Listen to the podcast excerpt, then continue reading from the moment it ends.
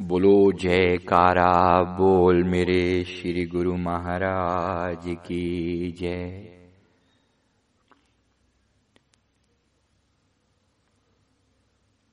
हमारे संतों ने अपने सत्संग में एक जगह फरमाया, कि सेवा ऐसी कीजिए जैसी की हनुमान रोम रोम में बस गए प्यारे श्री भगवान।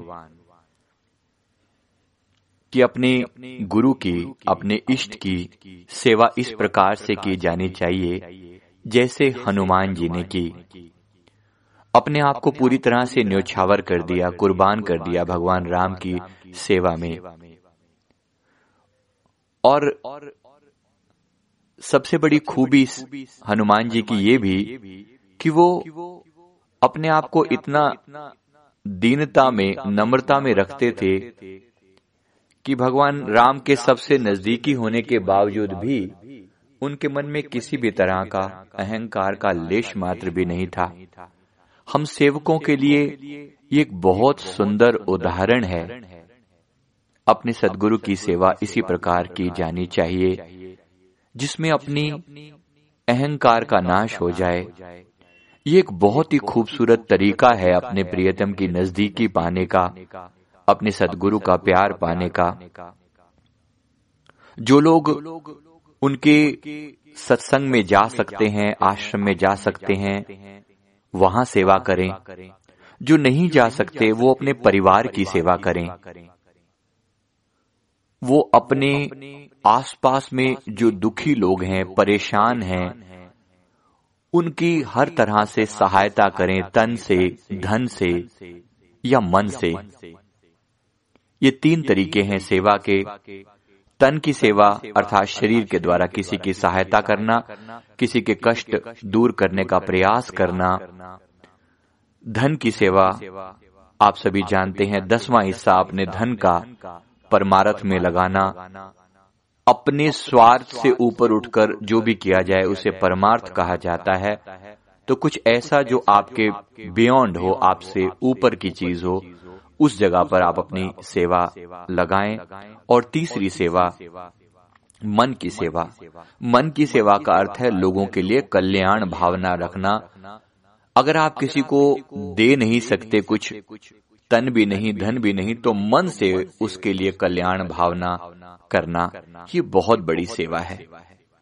तो जो किया जा सकता है वो करें। सेवा का बहुत महत्व है। हर तरीके से सेवा सेवक के दुख काटने के लिए होती है। मेरे सदगुरुदेव भगवान भी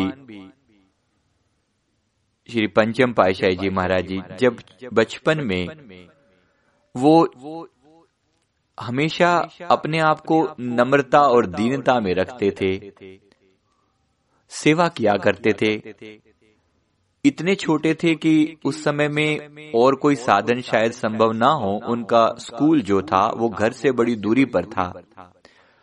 उनके पास साइकिल हुआ करती थी, जबकि सभी उनके मित्रों के पास साइकिल नहीं थी। तो वो क्या करते, सबके भारी भारी बस्ते होते थे, स्कूल बैग जिन्हें कहते हैं। तो स्कूल बैग सभी के इकट्ठे करके पहले साइकिल पर जाकर स्कूल छोड़ आया करते थे। सबके घरों से बैग इकट्ठे करना आप सोचिए, भगवान किस तरह से अपने प्रेम को निभाते होंगे। छोटे से नन्हे से हमारे भगवान जी, श्री सदगुरुदेव महाराज जाते होंगे। जगह जगह हर मित्र के घर जाकर उनका नाम लेकर उन्हें बुलाते होंगे। उनके स्कूल का बैग उठाते होंगे। मित्र भी तैयारी कर रहे हैं, लेकिन प्रभु उन सबके बैग उठाकर अपनी साइकिल पर लाद कर दस पंद्रह बैग जो है वो अलग अलग ढंग से आगे, पीछे लाद कर वो प्रभु चल रहे होते थे और बहुत पहले उठकर स्कूल छोड़ आया करते थे। और फिर साइकिल से वापस आ जाते और अपने मित्रों के साथ टोली बनाकर साथ साथ चलते। यानी हमारे प्रभु को हर तरीके से अपने दोस्ती निभाना, प्यार निभाना बाखूबी आता था। खुद परमात्मा का रूप होते हुए भी सदगुरु जब आम लोगों की तरह व्यवहार करते हैं तो हमारे लिए बहुत खूबसूरत मैसेज छिपा होता है। इसी प्रकार हम सेवक भी अपनी सेवा करें और इसी प्रकार नम्रता धारण करें, क्योंकि सेवा में बड़ी कुर्बानियाँ देनी पड़ती हैं। अपनी हस्ती को मिटाना पड़ता है। सामने वाले को अपने से ऊँचा समझें जब उनकी सेवा करें। अपने से बड़ा समझें जब उनकी सेवा करें। ये बहुत बड़ी बात है, बहुत बड़ी सीख है। हमारे सदगुरु भी अपने मित्रों को हमेशा बड़प्पन देते थे, महानता देते थे। गुरुदेव कई बार अपने मित्रों के साथ शर्त लगाया करते थे कि चलो, यहाँ से वो सामने जो नदी है ना, वहाँ तक दौड़ लगाते हैं। और आप सोच सकते हैं कि भगवान को तो कोई हरा नहीं सकता। प्रभु जब दौड़ते थे तो इतनी तेज होती थी दौड़ की सबको पीछे छोड़ देते। लेकिन जब वो शर्त लगाते वो कहते कि अब आज हम दौड़ लगाएँगे। अकेले जब दौड़ते तो हर एक कितनी ही तेज दौड़ सक दौड़ते थे। लेकिन जब शर्त लगाते तो जानबूझकर शर्त हार जाया करते थे। सब मित्रों को जीतने का आनंद देते।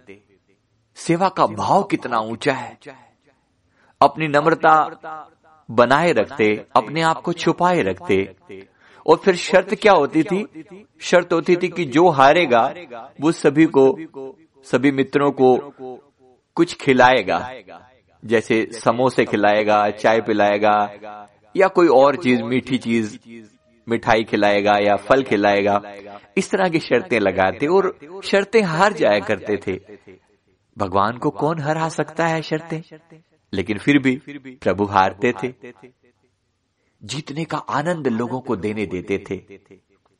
प्रभु हमें यही सिखा रहे हैं कि गुरु मुख तो हारा भला, जीतन दे संसार, हारा तो हरि से मिले और जीता यम के द्वार।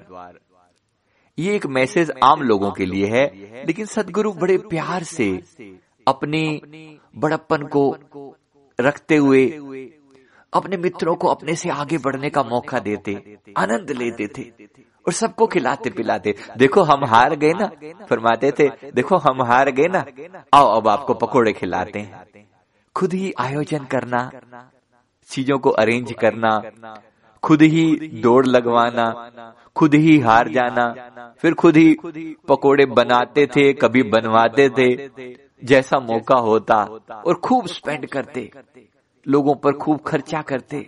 सबको बांटते। ये प्यार का रिश्ता इतना मधुर था।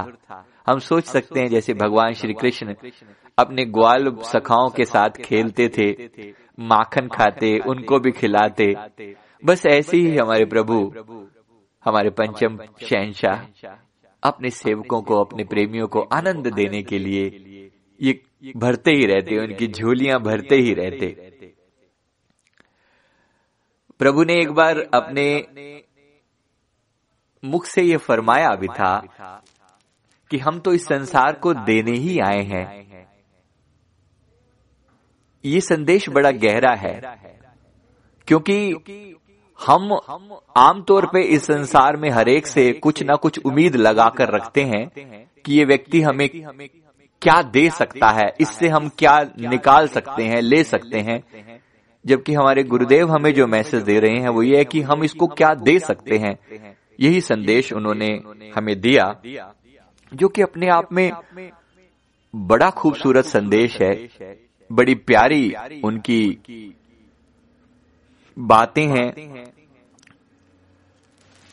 उनका पूरा जीवन ही इस संदेश का जीवंत रूप है। ऐसे सदगुरु को हम बार बार नमन करते हैं। और जो हमें उन्होंने मैसेज दिया है, उसका पालन करने की पूरी पूरी कोशिश करते हैं कि अपने जीवन को हम इसी प्रकार लोगों के लिए बनाएँ। हमेशा मन में ये ख्याल करें कि मैं इसको क्या दे सकता हूँ।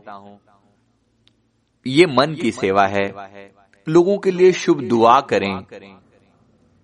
हमारे सदगुरु श्री चतुर्थ पातशाही जी जो इनसे पहले थे, वो फरमाया करते थे, किसी को गुड़ नहीं दे सकते तो गुड़ जैसी बात तो कर सकते हो। और सचमुच वो गुड़ जैसी बात किया करते थे। मीठा बोलना और सबके हृदय को छू लेना, बस यही संदेश है। तन मन धन से लोगों की सेवा भी करें, मीठा भी बोलें और देने का भाव रखें। साथ ही साथ सदगुरु के दिए हुए पाँचों नियमों का पालन करें, जिनमें कम से कम एक घंटा मेडिटेशन करना, यानी सिमरण और ध्यान शामिल है। ज़रूर करें। धन्यवाद। बोलो, जयकारा। बोल मेरे श्री गुरु महाराज की जय।